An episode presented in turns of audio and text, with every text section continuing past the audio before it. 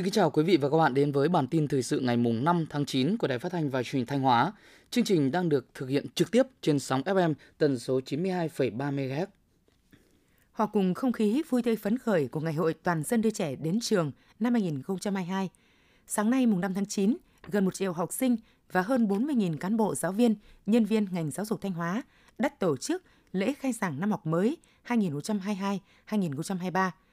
Tại trường Trung học phổ thông chuyên Lam Sơn, đồng chí Đỗ Trọng Hưng, Ủy viên Trung ương Đảng, Bí thư tỉnh ủy, Chủ tịch Hội đồng Nhân dân tỉnh đã đến dự và chung vui với thầy trò nhà trường và đánh hồi chống khai giảng năm học mới. Phát biểu tại lễ khai giảng, đồng chí Bí thư tỉnh ủy đề nghị Sở Giáo dục và Đào tạo, trường Trung học phổ thông chuyên Lam Sơn tiếp tục nâng cao chất lượng giáo dục toàn diện, không ngừng cải tiến cách dạy, cách học theo hướng khơi dậy tư duy sáng tạo của học sinh, năng lực tự học, tự tu dưỡng rèn luyện, nhất là các kỹ năng để có thể học tập lao động trong môi trường quốc tế, trở thành những công dân toàn cầu. Cùng với đó, tiếp tục tạo chuyển biến mạnh mẽ về chất lượng giáo dục mũi nhọn gắn với công tác giáo dục tư tưởng chính trị, kết hợp giữa dạy chữ và dạy người để các em học sinh trở thành những công dân tốt, có lòng yêu quê hương, đất nước. Tại thành phố Sầm Sơn, đồng chí Lại Thế Nguyên, Phó Bí thư Thường trực tỉnh ủy, trường đoàn đại biểu Quốc hội tỉnh dự khai giảng và cắt băng khánh thành trường Trung học cơ sở Nguyễn Hồng Lễ. Năm học 2022-2023, dự án đầu tư cải tạo sửa chữa trường trung cấp phát thanh truyền hình Thanh Hóa thành trường Trung học cơ sở Nguyễn Hồng Lễ với tổng mức đầu tư trên 38,5 tỷ đồng được đưa vào hoạt động nhằm đáp ứng điều kiện dạy và học cho giáo viên học sinh đáp ứng điều kiện chuẩn quốc gia và có chất lượng giáo dục cao trên địa bàn thành phố Sầm Sơn. Phát biểu tại lễ khai giảng, đồng chí Phó Bí thư Thường trực tỉnh ủy Lại Thế Nguyên đề nghị nhà trường tiếp tục đổi mới mạnh mẽ phương pháp dạy và học theo hướng phát huy tính tích cực, chủ động sáng tạo của học sinh để mạnh thi đua dạy tốt, học tốt, phấn đấu trong nhóm 10 trường trung học cơ sở dẫn đầu toàn tỉnh về số học sinh đạt giải cấp tỉnh và số học sinh thi đậu vào trường Trung học phổ thông chuyên Lam Sơn. Ban Thường vụ tỉnh ủy Thanh Hóa vừa có công điện về việc tăng cường lãnh đạo chỉ đạo, đẩy mạnh triển khai các biện pháp phòng chống dịch COVID-19 trên địa bàn tỉnh. Công điện nêu rõ, hiện nay ở tỉnh ta, số ca mắc COVID-19 đang có chiều hướng tăng trở lại. Một số địa phương có tỷ lệ bao phủ vaccine phòng COVID-19 ở một số nhóm đối tượng còn thấp. Để tiếp tục bảo vệ và duy trì bền vững thành quả phòng chống dịch COVID-19, tạo điều kiện đẩy mạnh phục hồi và phát triển kinh tế xã hội trên địa bàn tỉnh. Ban Thường vụ tỉnh ủy yêu cầu các địa phương đơn vị khẩn trương chỉ đạo và chịu trách nhiệm về việc tiêm vaccine trên địa bàn đảm bảo tiến độ, đồng thời ra soát, cập nhật các phương án kịch bản phòng chống dịch, chuẩn bị đầy đủ nhân lực, thuốc, trang thiết bị, vật tư y tế, sẵn sàng cho mọi tình huống dịch bệnh có thể xảy ra. Thông tin chi tiết chúng tôi sẽ chuyển đến quý vị và các bạn trong bản tin thời sự tiếp theo.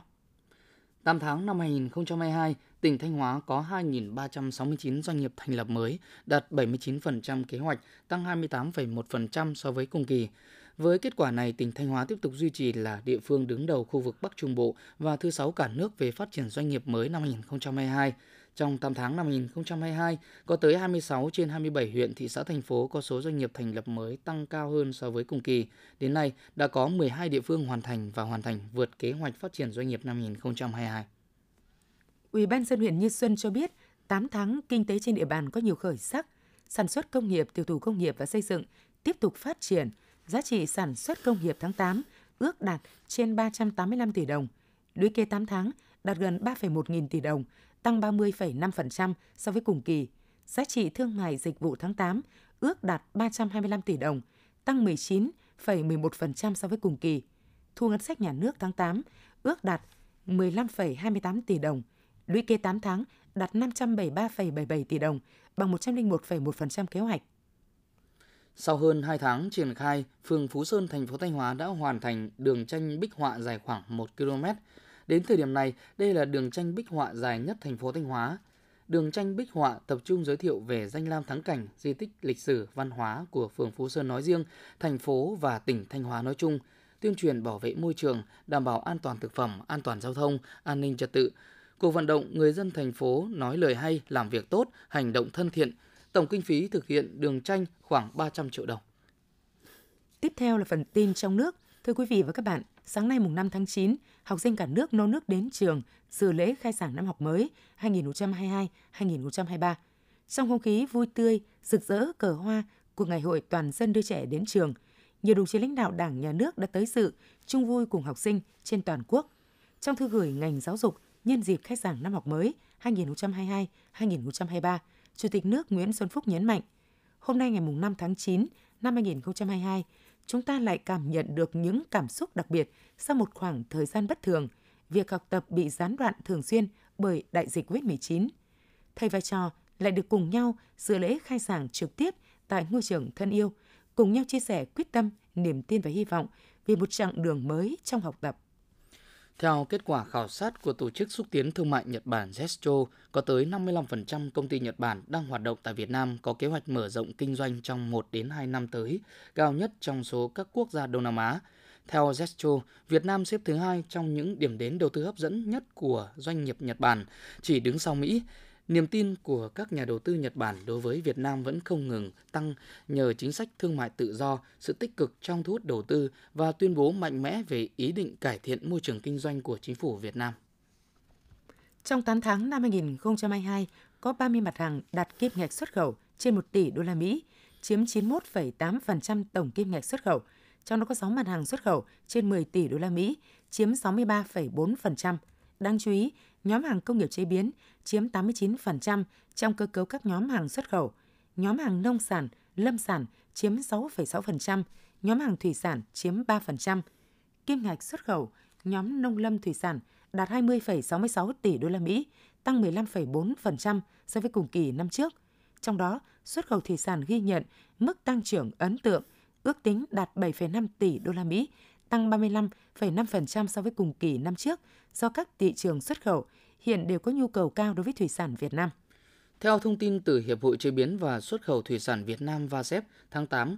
xuất khẩu tôm tụt dốc nhiều nhất trong các sản phẩm thủy sản, từ mức cao đỉnh điểm 456 triệu đô la Mỹ trong tháng 5 tới tháng 8 kim ngạch xuất khẩu tôm hạ xuống còn 356 triệu đô la Mỹ. Trái ngược với tôm, xuất khẩu cá tra trong tháng 8 vẫn giữ được phong độ ổn định với kim ngạch trên 187 triệu đô la Mỹ, tăng 114% so với cùng kỳ năm ngoái và tăng nhẹ so với tháng 7 năm 2022. Trong tháng 8, xuất khẩu cá tra sang tất cả các thị trường đều giữ được tăng trưởng 2 đến 3 con số. Việt Nam đang trên đường vượt qua Thái Lan trở thành thị trường thương mại điện tử lớn thứ hai Đông Nam Á, chỉ sau Indonesia trong vài năm tới. Theo Statista, tỷ lệ thâm nhập của người dùng thương mại điện tử ở Đông Nam Á sẽ đạt hơn 60% vào năm 2025, tăng 10 điểm phần trăm so với hiện nay, tương ứng với trên 410 triệu người mua sắm trực tuyến. Đây cũng là thời điểm, theo Metric, Việt Nam sẽ đạt quy mô thị trường thương mại điện tử bán lẻ lên gần 40 tỷ đô la Mỹ, đứng thứ hai khu vực chỉ sau Indonesia.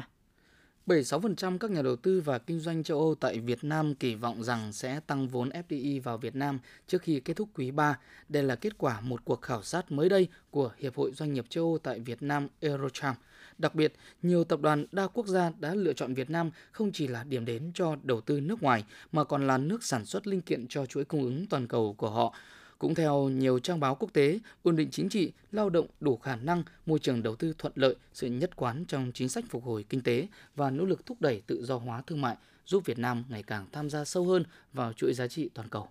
Số liệu từ Ngân hàng Nhà nước cho thấy tăng trưởng tín dụng nửa đầu năm đạt mức 9,35%, trong khi huy động vốn chỉ tăng khoảng 4,5%. Nhiều nhà băng đã đồng loạt tăng lãi suất tiết kiệm, dao động từ 5,5 đến 7,55% một năm với kỳ hạn 12 tháng, cao hơn khoảng 0,7% so với đầu năm. Đáng chú ý, lãi suất huy động cao nhất hiện thuộc về Ngân hàng Thương mại Cổ phần An Bình, AB Bank, với 8,8% một năm, kỳ hạn 13 tháng, tăng 0,5% so với biểu lãi suất niêm yết trước đó. Do ảnh hưởng của gió mùa Tây Nam hoạt động tăng cường nên từ chiều và đêm nay mùng 5 tháng 9, khu vực Nam Trung Bộ, Tây Nguyên và Nam Bộ có mưa rào và rông, cục bộ có mưa to với lượng mưa 20 đến 40 mm, có nơi trên 70 mm.